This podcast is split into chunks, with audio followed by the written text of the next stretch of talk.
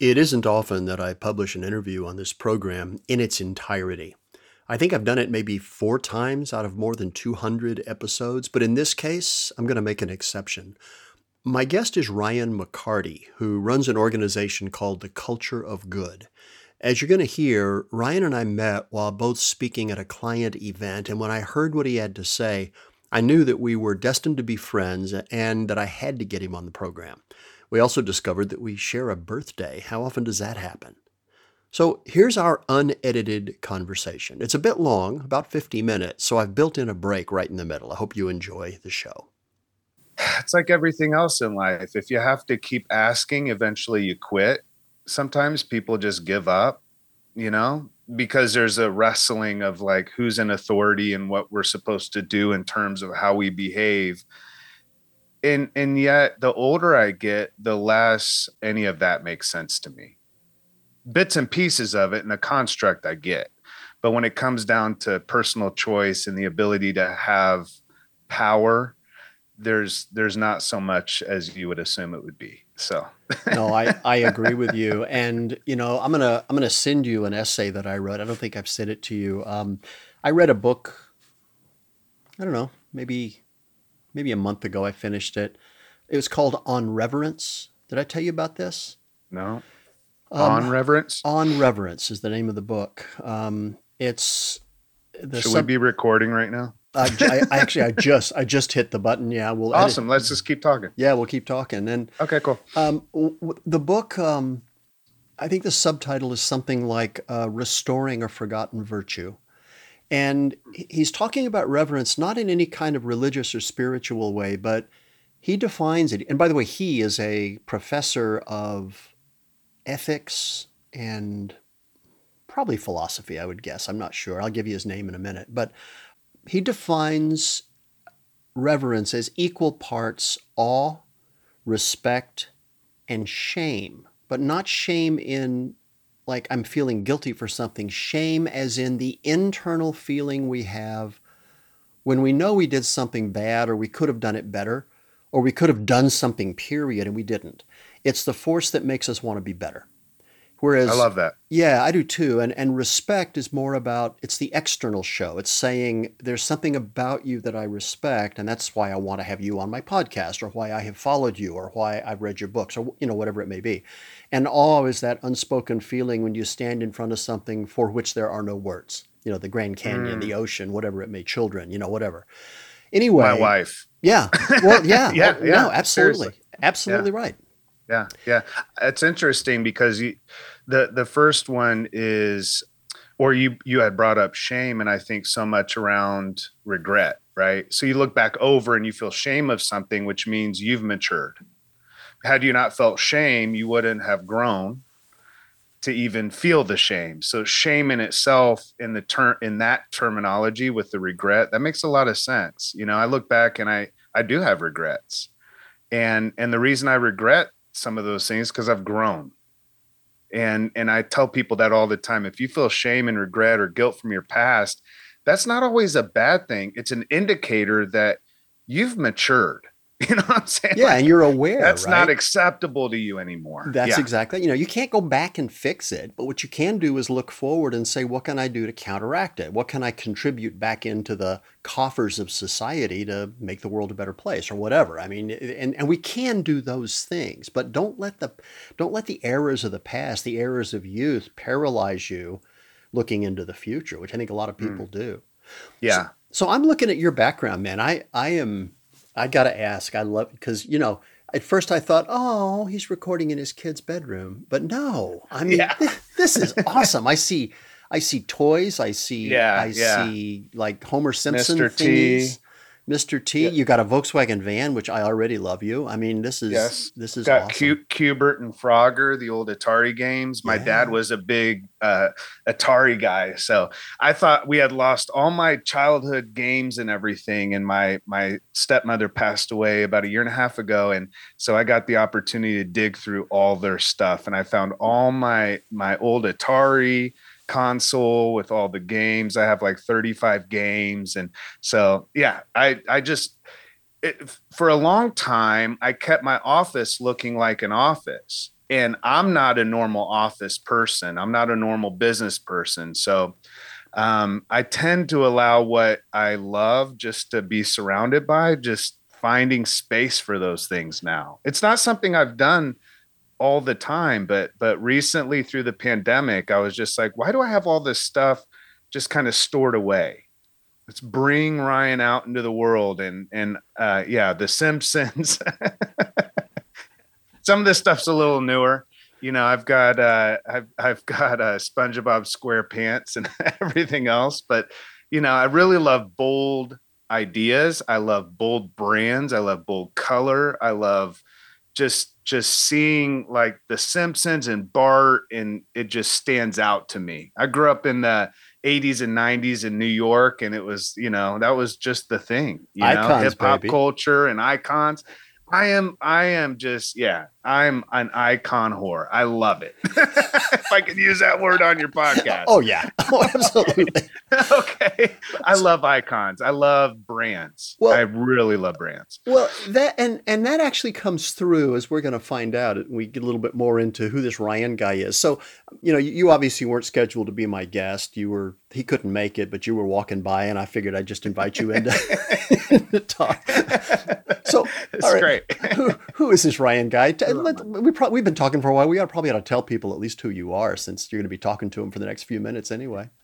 yeah, well, I'm a CEO and a co-founder of Culture of Good. So we provide uh, development um, solutions for employees and customers and engagement through community good. So Culture of Good is driven by making a profound impact on the world and doing good through your work um, and that's where the engagement comes from. So, really fulfilling type uh, environments and rehumanizing business. Um, my background was in nonprofit work for 20 years. I started preaching when I was 15 years old. Uh, so they threw me on stage. I'm a very introverted, more shy kind of person, believe it or not. Which I find out a lot of performers are introverts. You get on the stage, you still feel like it's you and and it's just you and everybody out there. There's still that degree of separation right? Um and, but i spent a lot of my time doing ministry work and and missional work and finding spaces around the world um, locally and also globally that i could fill in the blank right? I think of the world as a as a canvas and where there was you know uh, not food uh, somehow we could paint that food in there right? Like we could find a way to to find something in that moment that um, could meet a tangible need and, and just share hope with people you know? And and that's what i really love doing. I love i love providing people hope so you know? yeah you yeah. i do know and and it's funny I, I, still remember the day we met. You and i were both scheduled to speak at a client event uh, doing you know different things but at the same event and uh, we were in Cedar Rapids. And I remember, yeah. I think I was having lunch or you were having lunch, and whichever one, the other one walked in. It's like a bad joke, you know, two two guys walk into a bar, and and I, I think I walked in and you were having lunch, and I knew immediately who you were, and I sat down and we started eating together at the same table. I hadn't met before, and I don't know, two and a half hours later, we kind of had to pry each other apart to go probably unpack or check in or do something. I mean, there was this immediate right, sort of a click. And then as we progressed through that week, I think we were building bicycles for kids or yeah. or Yeah, yeah. I actually check this out, man. I look. Oh, I love it. I, yeah, I've got I've got the same picture. One? Absolutely. Yeah. I think uh, yeah. Yep, that's it. Yeah, a gr- group of people competitively building bicycles that would then be given away to kids that needed a bicycle, which was right. pretty pretty special thing. Your your mission, how do I say this? It really struck a nerve with me for a couple of reasons. One, it's refreshing, first of all. Second of all, it's not the least bit smarmy or there's a there's really an agenda here that has nothing to do with what I portray physically. I mean, what you do is what you do, and that really hit me hard. You and I have both spent time in parts of the world where the idea of having everything you need is merely a suggestion for a lot of people. And we've right. seen what happens when when people live that way.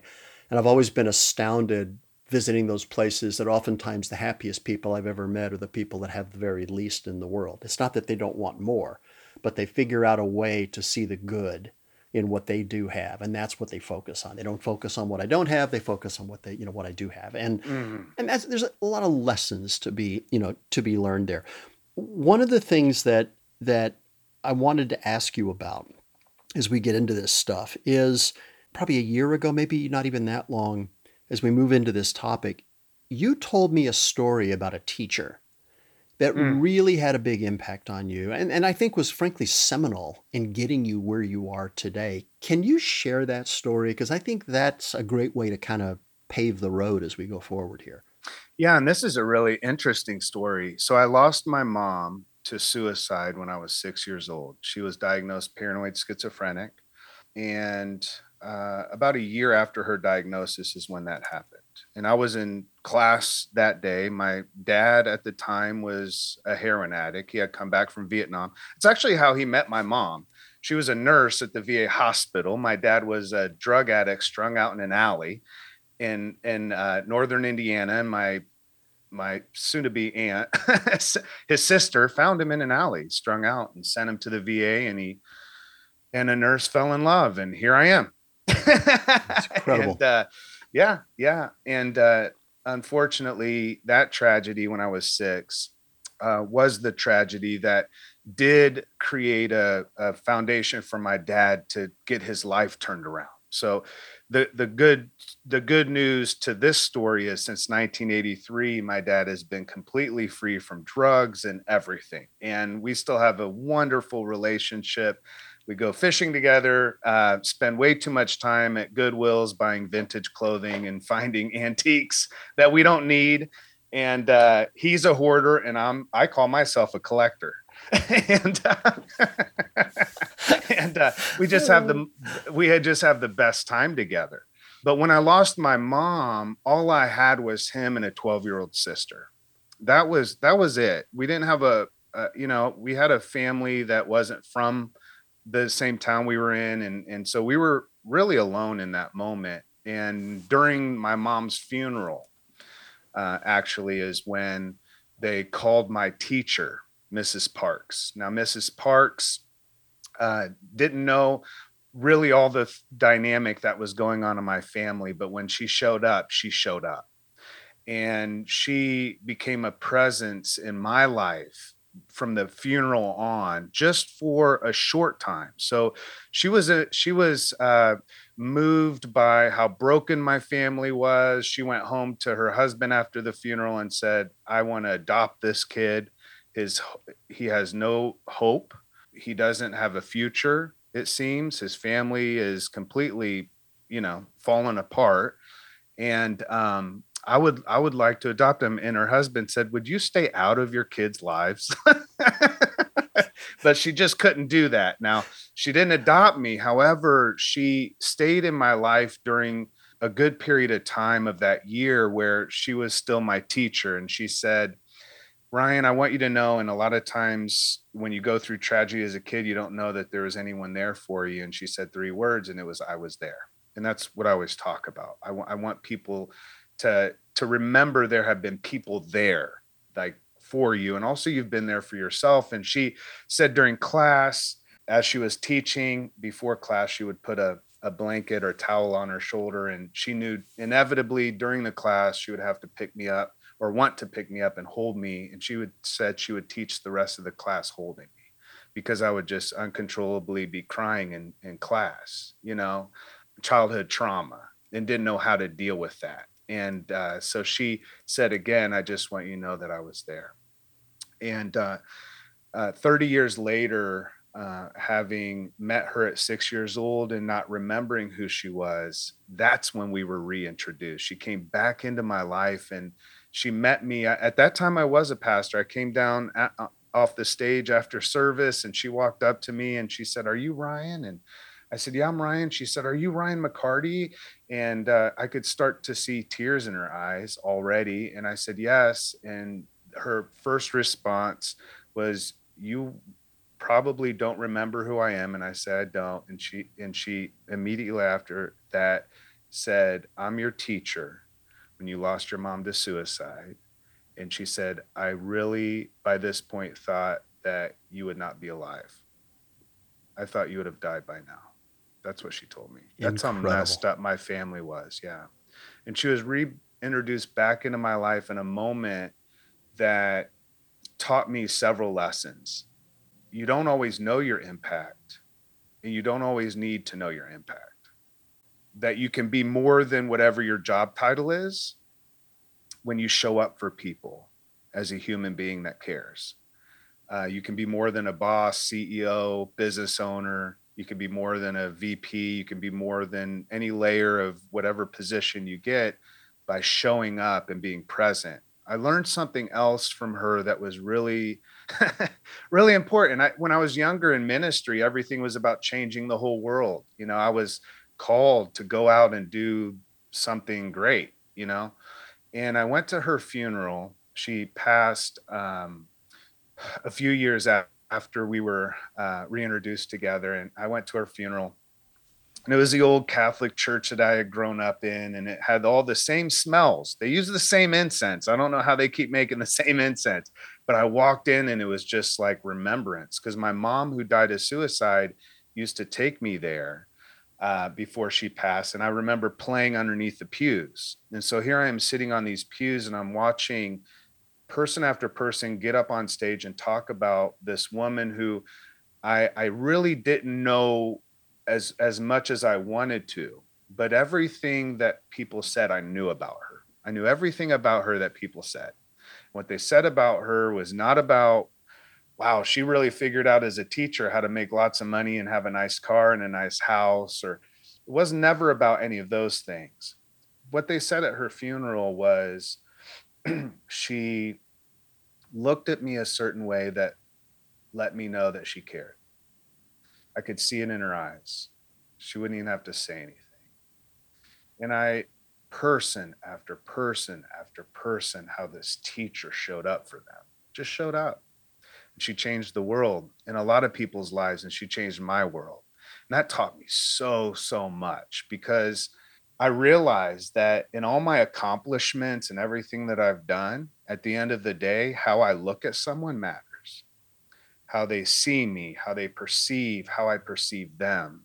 Just that, just that look of I care may be the life changing, world changing thing that needs to happen and um, there's been so many people that i would have hoped to have made a difference in their life but never saw the impact and i could imagine for 30 years you know she said that she was praying for me.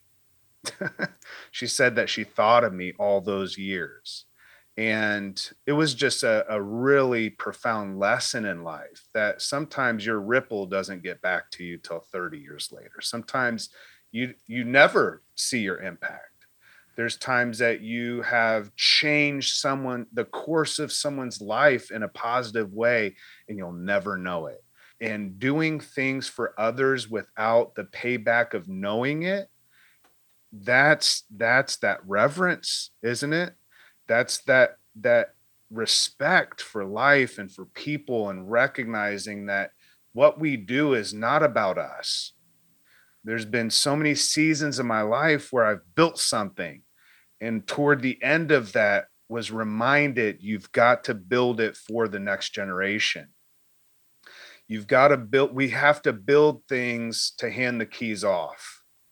We don't want to hand the keys off to a generation like like i wouldn't give my my daughter a car that i know is going to break down and that is going to potentially cause risk or harm to her.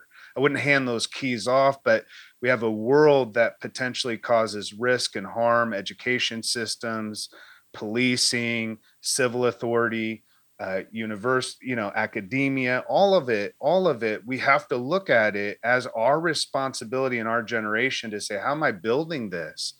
To hand the keys off to the next generation because they're going to have to drive this thing after i'm gone. And, well, I, and, and especially and, today right? I mean given what's yeah. going on with the environment with you know the political gridlock that we're experiencing all that stuff how dare we hand this mess off to them? It is their world to run and it should be yeah. their just like it was ours when our time came but it is our job to stand in the background and provide wisdom and resources and knowledge and insight that will help them but not tell them how to do their job. That's that's their role not ours. That's how we raise children right? I mean we raise we we actually don't raise children we raise adults. Good point. That's the, that's that's an issue too.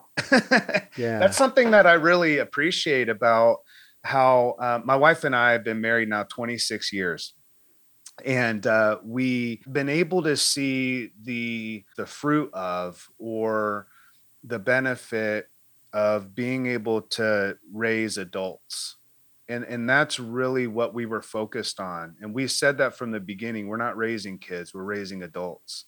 How are they empowered to think for themselves when when we're raising kids they don't because we're telling them how to think and and i i think there's elements of being able to teach and teach integrity and character and but within that context how does that next generation apply those within their life? How do they tactically live those things out is going to look way different than the generation and that's always been that way right? There was a generation that was upset that the teenagers were listening to elvis and shaking their hips you know? I mean it's just one of those things that there's always going to be the disconnect but what can be connected is our heart and our desire for the next generation to succeed and do well. And i think that's what that's why we push ourselves too hard. That's why we want to we want to micromanage in a sense the business of the world because we are afraid that they're going to screw it all up and i would say a lot of things need to be a little more screwed up than what they, are already screwed up. Yeah. You know? Yeah. No kidding. And, and, and I'm seeing this next generation as, as being very much around like, how do we solve these problems uh, that have been handed to us? And I, I think every generation has also that calling as well. And, and, and we all do stand in, in a place where we have that obligation and that accountability to that next generation but if they're just accountable to us in that in the sense of a child to a parent rather than thinking as a parent i'm accountable to them mm-hmm. how how am i and th- this is leadership in general how are we as leaders accountable to our team how are we accountable to our values that sense of accountability and that sense of obligation and knowing that that as a as a parent as a leader as a manager, boss, whatever it is, owner, those of us that have titles, positions, places of authority have been given that privilege to whom much is given, much more is required, right? That idea that if I have this influence, how do I lean my life into the world in a way that creates a positive momentum for the next generation to keep running when I'm gone? And for Mrs. Parks, a complete circle for me um, for her, it was showing up in my life when I was six, and she had no ability, no internet back then to reconnect with me or know where I was at. I, I moved to New York and lived all over the place, but the obligation that she felt did not come from a teacher's manual. It didn't come from a, a business uh, session or conference. It came from her soul it came from a deep place on the inside of her that was empathetic, that felt the pain of someone else, even though it wasn't her pain. And she was willing to get into the ugly parts of life and the world with a six year old kid that had nothing, not one iota of anything to offer her back. It's incredible. And that to me is, is, um, when you bring up the word reverence, I feel it that way.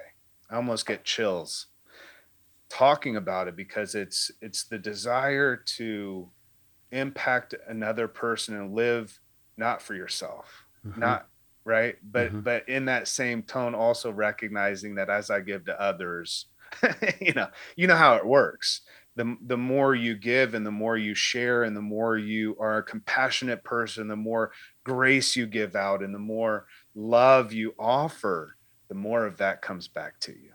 Yeah, and it doesn't have to be, you know, what the the overused phrase. It doesn't have to be a boil the ocean effort, right? I mean, sometimes the smallest thing, the smallest effort is all it takes. And something I'm reminded of fairly often is, you know, you go out of your way to do something kind for someone. Again, hold the door for them, help them with a package, uh, smile, greet them. Doesn't take very much. That may be the single most pleasant thing that happens to them all day long. And I'm not trying to be dramatic here or melodramatic, but it's true. We get so yeah. wrapped up that we realize that when you walk by someone and they smile at you, you forget, unless you deliberately think about it, how good that feels. How good that feels, how important that is. Incredible. I guess that's one of the things that I, I feel, I, I feel when I smile and like I feel fulfilled in that moment. So I'm, I'm, I'm you know the smaller things. I think we've talked about before you know your destiny's not this major check you know at the end of your life where you say well if i could just figure out what my life purpose is or my life destiny you know? Like it's the destination. Destiny means destination.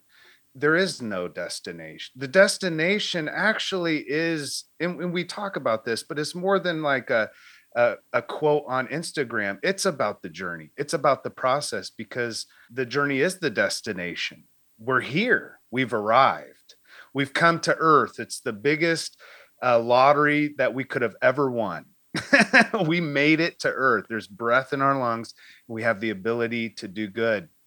And um, I, I'm reminded years ago, I heard the analogy that our destiny and our purpose isn't spent in one large big check in in a big fanfare you know that gets uh, publicity and commercial press. It's more about living out daily a nickel here a dime here a smile there and we spend our lives not in one big lump sum. We spend our lives nickel by nickel and dime by dime and quarter by quarter by a hug by sitting down for an hour to listen to someone and not give any advice but just be there to listen to put an arm around a shoulder, to to give someone a compliment. I mean, that's one of the things that I've added into my repertoire more and more is to find something small to compliment. Find something different about the person that maybe a piece of art that's on the wall in their office that is different that you've never seen before and you just simply notice it.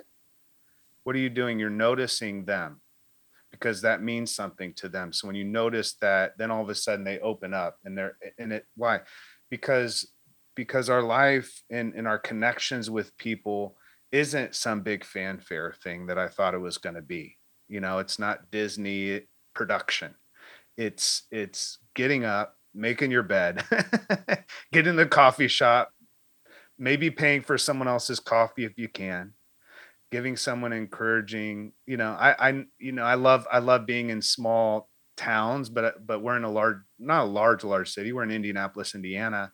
The neighborhood we're in is smaller and i, I just love being able to get to know people right? I'm um i've always loved people's stories.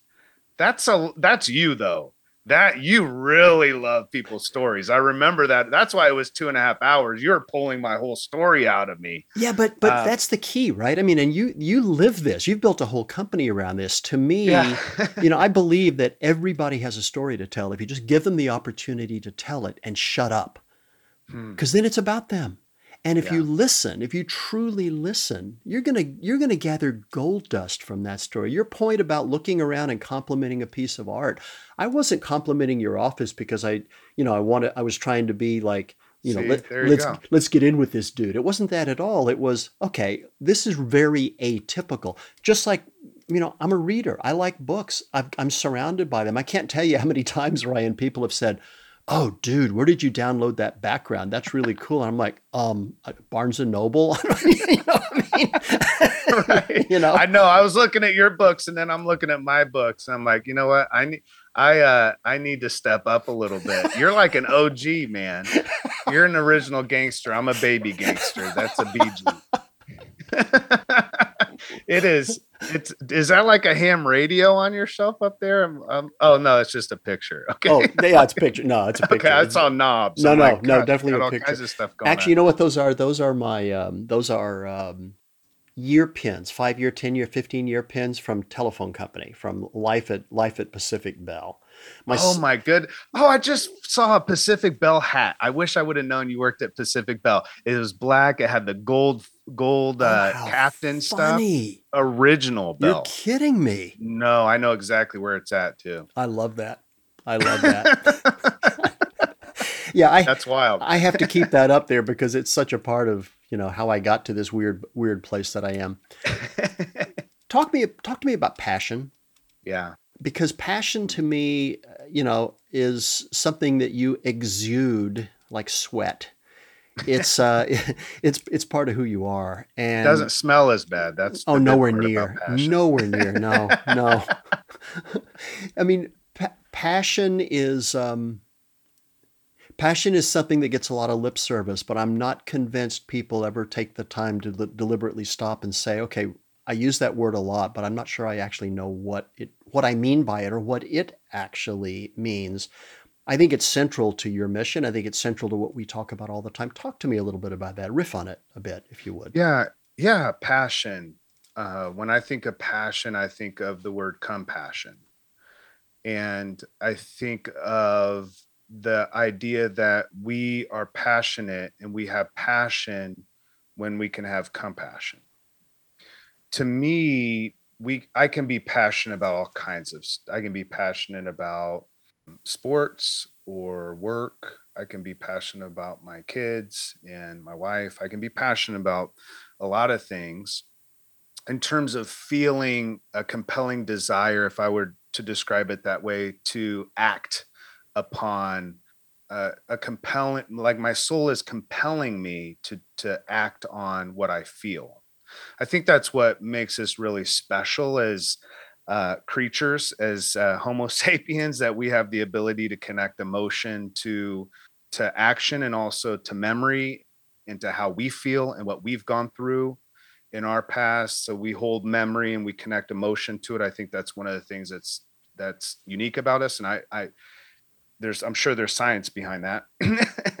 but but when when I think about what I've been through and I feel it, that compassion, when it compacts the passion together, reminds me that I've come past something myself. So when I've come past something, that compassion then turns into passion. So it's different than I have a strong desire for pizza at three o'clock in the morning. It's something that moves you to start a pizza company. Mm-hmm. See what I'm saying? Mm-hmm. It's something that goes beyond um, the everyday desires and wants of life. And it, it's something that compels you almost to a point where it's embedded into your subconscious, where you're starting to act in life based on this passion without even ever having to think about, is this something that I'm passionate about? And, and when I when I think about passion, I think about how to identify uh, what my passion is, it really has to do with um, my behavior. When we think about behavior, behavior comes from belief. So if I have passionate belief and a structure of values and beliefs that I carry and I hold as an honorable way of living, and I want to honor those and live up to those values, those beliefs turn into behavior. I behave based on how I think, right? We know that. But how do I think? I think based on how I feel. So if I can remember how I feel or how I felt in that moment when my mom died, you can't talk me out of helping kids. So when I'm passionate, when I talk about passion, I'm I'm talking about it as something that is more of a what we talked about earlier. Where is the obligation? Right? If I care about the environment, I might pick up some trash when I'm walking in the state park. If I'm passionate about the environment, I may get some friends together. I may go further than that, start a nonprofit. I may go further than that. And that's what I've done. I've I've let my passion lead me to where I'm at. And and this is where I'm at. I rem- it's interesting that you bring that up because I I was thinking about it actually this morning. I said, I, I told myself, I said, Ryan, because it was a moment where I was like, ah, kind of frustrated. Things aren't moving like I thought they were going to move with business and different things. And I thought to myself, Ryan, you chose all this. you're here because of you. Now rock it out, man. Like that younger me, you know? And that's that's the thing that's like, okay, like get all the fog out of the way and remember what what is it that drives you, that moves you, that compels you, that tells you you don't have an option here. Like like that's what we talk about when we talk about calling and going beyond your job or your your career. What is your life calling? When we say calling we're saying what is calling out to you? What is what is what is yelling at you in the world? You need to do something about this. This is part of the blank canvas and you have a, a uh, you have you, you have the ability to you have paint and you have a paintbrush. Now how are you going to paint that backpack on that kid that's walking to school without a backpack?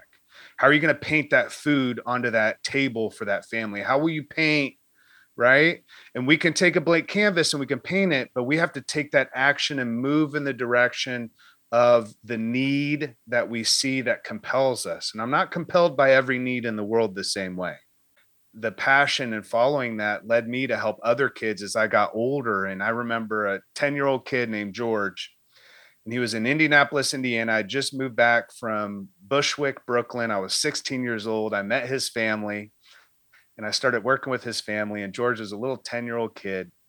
And I was in his life for a couple years and then we lost track. And 20 some years later, here goes this Mrs. Parks teacher story. 20 years later, he walks into a Verizon store and I happen to have my book, Build a Culture of Good, and my name's on it with my business partner, Scott Moorhead. And Scott's the little shout out to Scott. He's the uh, CEO of Round Room and uh, has the one of the largest Verizon retailers in the country.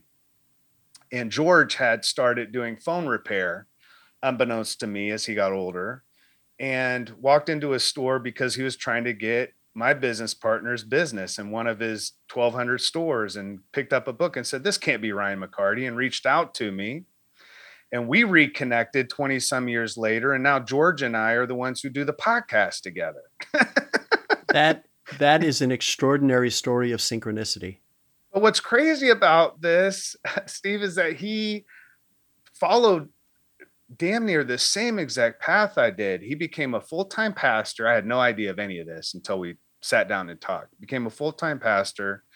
Uh, that uh, almost killed him. He had a heart attack at 27 or 28. Had a heart attack. Uh, the doctor said you can't be a pastor anymore. Isn't that interesting? Yeah. Very. Yeah, it's very traumatic that type of work. but when he left the ministry, where did he go? Into wireless, like I did.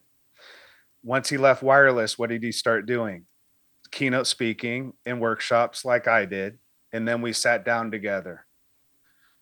Chills. No I know. kidding. Yeah. And no you know, kidding. what's fate, what's chance, what's what doesn't really matter. To me, you know, it's it's a profound idea that we have the power in us when we show up for others in those small ways that nickel, dime, and quarter way of just really being there mm-hmm. in those moments in people's lives, particularly when people are going through difficult times, when we show up. Folks, this is a natural break point if you need one. Feel free to pause the show here, but do come back. Ryan still has a lot of good things to say. Thanks again for listening. What I'm really proud about is that I've created structures many times in companies where people are given permission to care. They're given the permission to. And I don't know that we always feel the permission to really care about each other. Yeah. Um, as much in business, particularly, uh, but just in life in general. Um, we we want to many times find out what's different about the other person and why they're different than us or why we can't get close to them. And uh, at the end of the day we all hurt. Yeah. And we all and we all celebrate. I don't want this to be like a sad podcast but at the end of the day we all are you know we all have a story.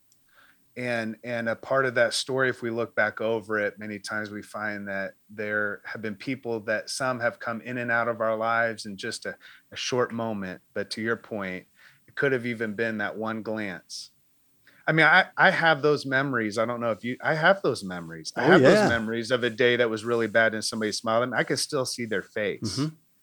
I remember where I was at. I was, I was in California on the boardwalk and we were walking out. I know exactly where we were. I don't have a memory like that, but those leave impressions on us. Be, and, and I think because those are the areas of our life where we feel, therefore they're the most impressionable. Mhm. and um, and that's why it's really important to speak life into kids to speak life into team members to encourage one another because our words have power because they get us to feel something. And if we feel something we start believing. That's why many people can't get ahead in life because they heard their whole childhood that they were losers they couldn't get ahead and they started believing it. They have those limiting beliefs and because they have limiting beliefs their behavior follows it.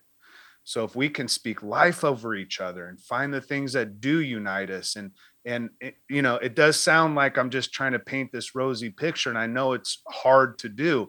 I've been at it for decades. This is hard work to do but the most rewarding work is the work that you don't expect the reward but it comes back to you as a surprise. And a lot of that is doing good for others without expecting anything back. And maybe 30 years later you have the opportunity to meet that kid again and you become mrs parks. And i encourage people every once in a while to close their eyes and just visualize that. Visualize moments 10 years from now where people that you've impacted are coming back to say thank you Well, you know, Ryan. always get No, I mean, what you're talking about is the purest form of leadership. I mean, leadership has always been for me this ability to paint a picture of what could be, not what is, and then paint a picture that is so compelling that people say, I want to be part of that. What can I do to help you achieve it? How can I be part of it? And so you're basically, it's visioning and it's causing people to say, okay, if that is possible, then I want my piece of it. And what I, what I find so interesting about this is that you took these personal experiences, all these things we've been talking about, whether it's Mrs. Parks or your friend that suddenly showed up out of nowhere with, with the same life story you had, and you've turned it into an organization called Culture of Good. And now you're taking those very same lessons that worked so well, so compellingly and powerfully in a personal way to organizations. And uh, tell you where I want to go with this is that yeah I often say that organizations sometimes are bereft of leadership, but they practice what I call slogan leadership, meaning they've run down to the poster store and they've bought the, the leadership posters that show the eagle flying, you know, or the guy standing on top of the mountain jumping up and down, and you know, and it says courage at the bottom, or you know, what a motivational Motivate- yeah. motivational posters yeah, yeah, and and to me that's that's slogan leadership. You know, I'm not actually going to lead, but I bought the posters, so we're good. You know, Mm, yeah. you have managed to take this and kind of transmogrify it into this mission that says organizations can, in fact, be passionate. They often aren't, but they can be. They are people, after all.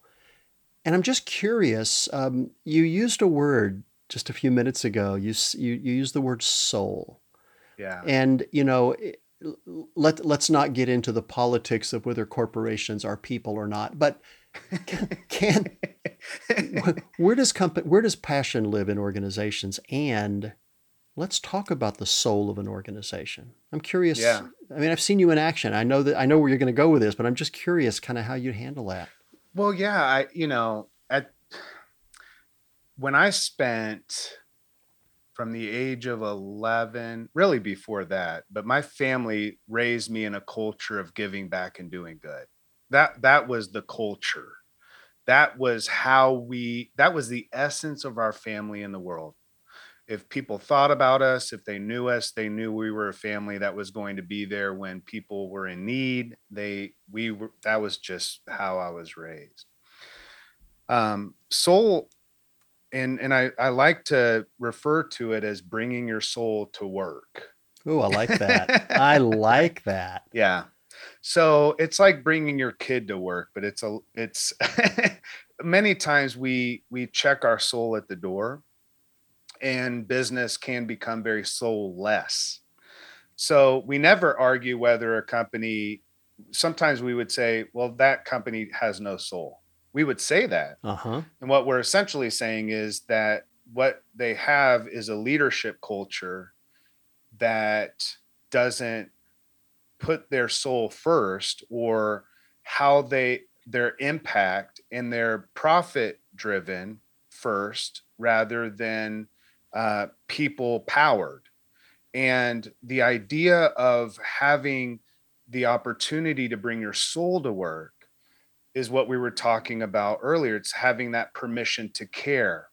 It's not just fulfilling the obligation of here are the tasks and the check the box that I have to get done on a daily basis, but how is my work impacting the world in a way that brings me fulfillment? You know, rather than looking at engagement ideas of let's start some new programs to drive employee engagement, I would say that employee fulfillment is the new employee engagement because where I'm fulfilled, I'm engaged. And it's creating space and opportunities for people to have moments of fulfillment in their day as they're doing their work so that it's tied together regardless of what their work is. And we're seeing that people bringing their soul to work in manufacturing right? And in retail.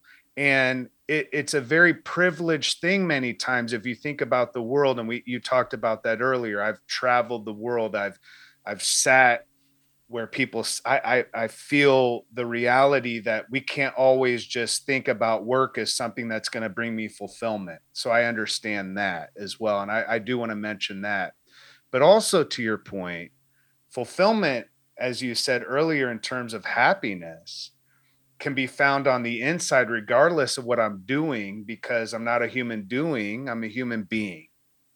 And if I can learn to be first before I do, if I can learn to show up with passion for work and for my coworkers and for the community that I can serve. And so we look at culture of good for opportunities for what I felt in the nonprofit space for over 20 years meaningful, fulfilling work that gave me a sense of purpose and higher meaning. So I knew that my impact, my contribution, and my passion were colliding together to make the world better, to make this other person's life better. I can care for for my coworkers in a way that maybe makes their life better. So I go into the day with a different mindset. I'm not just going and showing up for a paycheck and and i'm not just going and showing up just to be a, another cog in the wheel of of the work and and just doing the motions thing but i'm gonna i'm gonna show up and i'm gonna commit to living out my passion in a way that impacts other people and that that really is the part of the soul that i talk about it's a very core center part of who you are. It's where your values live. I believe it's where the mission of your life and your heart i believe your soul holds a lot of that pain as well. That's why you feel compassion and empathy for others. You you i'm sure would say well what you're talking about is is your frontal cortex or maybe you're you know back back in here right like what what's that part right but but it's that it's that you it's the essence of who you are at the end of the day steve we've not learned how to first lead ourselves well because many of us weren't ever led well. But if any of us look back over our lives and say, tell me a leader that was most impactful in your life. Can we do that right now, Steve? Yeah. So sh- share with me a leader that was very impactful in your life. Like it really, their leadership stands out to you. Who would that be?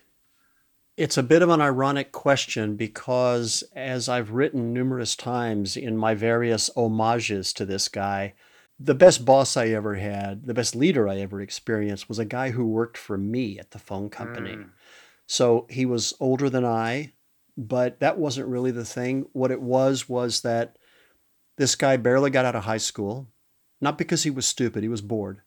He came from a family that didn't really put a lot of value on school, never went to college, enrolled in the military, immediately upon graduation, did three tours in Vietnam in the Marine Corps. The only reason he came home was because he drove a a D9 Caterpillar over a landmine that blew him out of his seat, and his his uh, superior officer said, "You're done. You're going home now."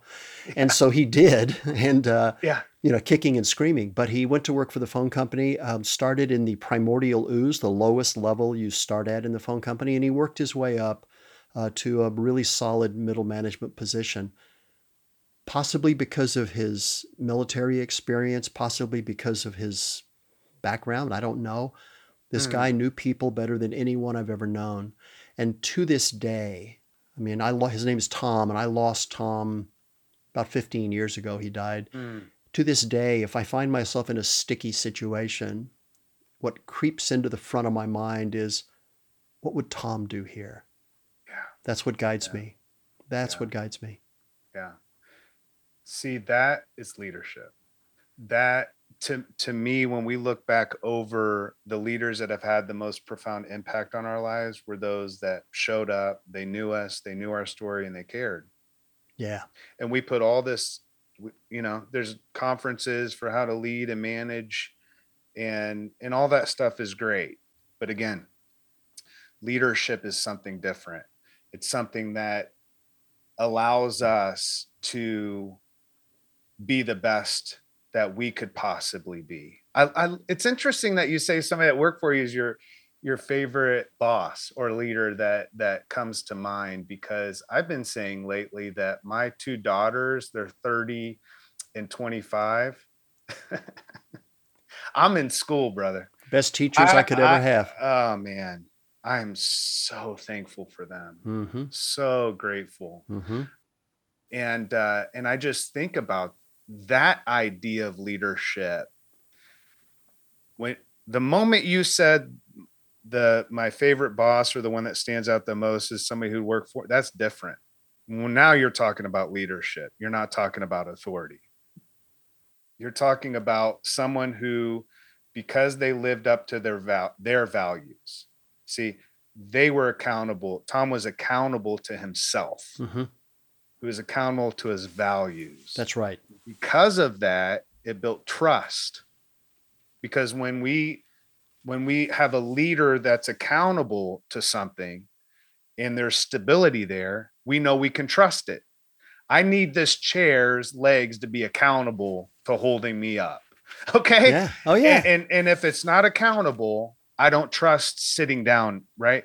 And so there's there's a level of trust that's built in leadership that you won't find in managing people.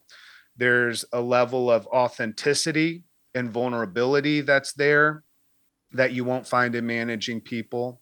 There's empathy and a connection with people that's deeper than what you'll find in managing people when you find a space or culture where there's it's a leadership culture i say leaders are those who lead everyone. Leadership culture is where everyone leads. Mm.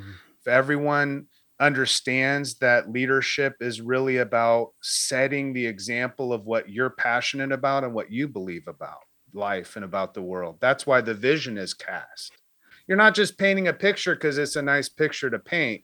You're painting a picture because it's what you see that's exactly right. And what you just said, that last piece, I think I want to add something to that. This is where leadership and storytelling cross paths because mm. the key to a well told story, an impactful story, a story that people will actually listen to, they'll really listen to it, is that well told stories don't tell you what to do, they tell you how, they show you. Exactly. Right. And that's what Tom yeah. did for me. He didn't say, This is what you need to do. He said, watch me mm. and learn. And, yeah. and of course, he didn't actually say that, but that was the message. I watched him like a hawk. He was my mentor, and I learned from him because I knew that in many ways he was sort of a he was sort of a pole star for me. I mean, he was the guiding light that I followed from a leadership point of view. I always knew that if I followed his lead, I would I would do the right thing.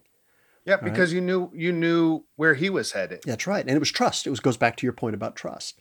Yeah, we we have to get out of the cowboy mentality and back to more of a shepherd. So the cowboy is driving the sheep from behind, and it has the whip, and the dogs are running and barking and trying to push people forward yes. in a direction where the shepherd actually the day before t- takes the path that they're going to lead the sheep down and actually walk the path so a shepherd will walk the path prior to walking the sheep to ensure that the sheep won't get injured, won't get hurt, all of those things.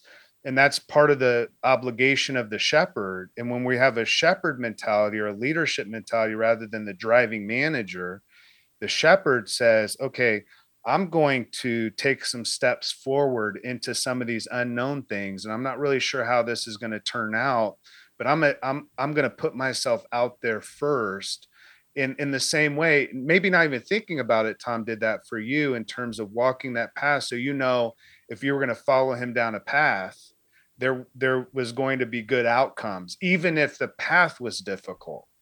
And that's another thing when you're a leading people they will follow you through the good bad and ugly even in business many times.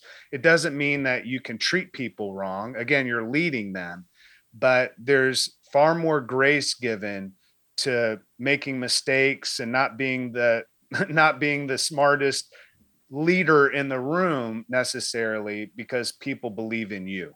So, so you've uh, you've now taken this in a different direction, and that is you're now producing your own podcast. Yeah. Tell me yeah. about it.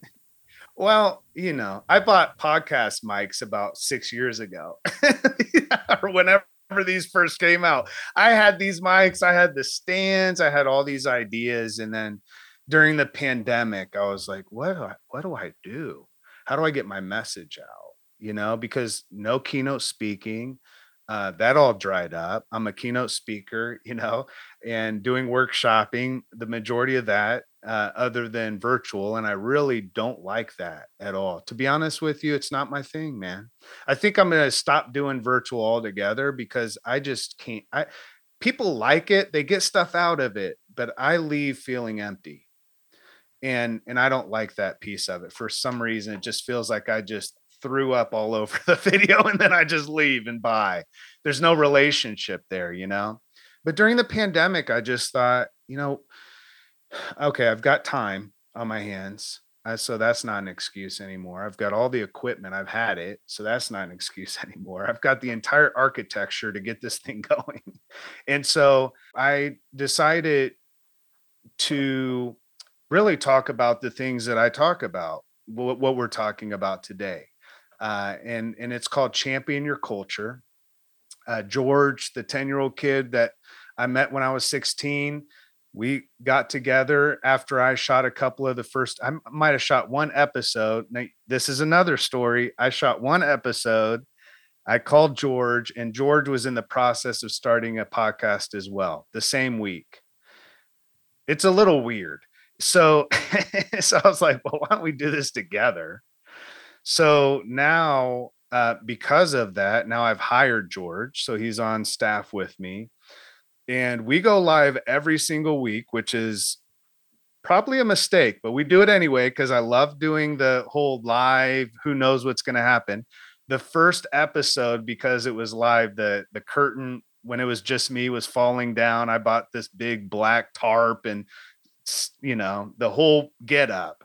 And so the first episode was just falling apart. And then George comes in a couple episodes later, and we've gone, we just celebrated one year of every week. I think we missed one week uh, in the entire year of going live on LinkedIn on Wednesdays. Now we go live on YouTube and all of it through StreamYard. So we use StreamYard and we just push it out live on all the platforms and then afterwards just you know download the audio and then we we send that out uh, through another platform buzzsprout or whatever and and that goes out to all of them as well and the more automated i can make things the better um, so it's it's available to listen anytime and it's about championing culture it's really about championing people and it's it's finding those that are that that care about people in business um, and many times that extends way past HR people to leaders that really have a heart for wanting to build a culture that is good for employees, for customers, also for the community and the world. All right, Dr. McCarty, tell me something. where, where, where do people go to find out more about you and the culture of good? Cultureofgood.com. You can find me on LinkedIn and Twitter mostly. Uh, LinkedIn, I think I'm McCarty Ryan, but if you search Ryan McCarty on LinkedIn, I'm there. And uh, yeah, our website's cultureofgood.com. And that's where you can find out about all the solutions that we provide for leadership and culture development. And so, yeah, that's that's it. Brilliant. Thank you for joining me, my friend. I really appreciate it. And uh, I just want to say to you, I appreciate you staying connected. Thank you, Ryan. one, one thing that I'm not going to claim I'm very great at. And for you to continue to reach out to me has has impacted me uh, because it tells me that I'm worth that. And may seem minimal to you, but to me that means a lot. So thank you. It's connection that creates community. And dude, we share a birthday. Why wouldn't I reach out to you for crying out loud? I know. I know. We got to do something. I'll have to call you on our day. We got to celebrate. Absolutely. Absolutely. hey, thanks for dropping by. I'm Steve Shepard, the host of the Natural Curiosity Project, where we're committed to the idea that curiosity leads to discovery, discovery leads to knowledge, knowledge leads to insight, and insight leads to understanding. In every episode, we explore some topic that piqued our curiosity enough to make us want to share it with you. I hope you enjoy the journey. And if you did, I'd appreciate it if you'd leave a comment over at iTunes or SoundCloud, wherever you listen to the podcast. Thank you very much. We'll see you in the next episode.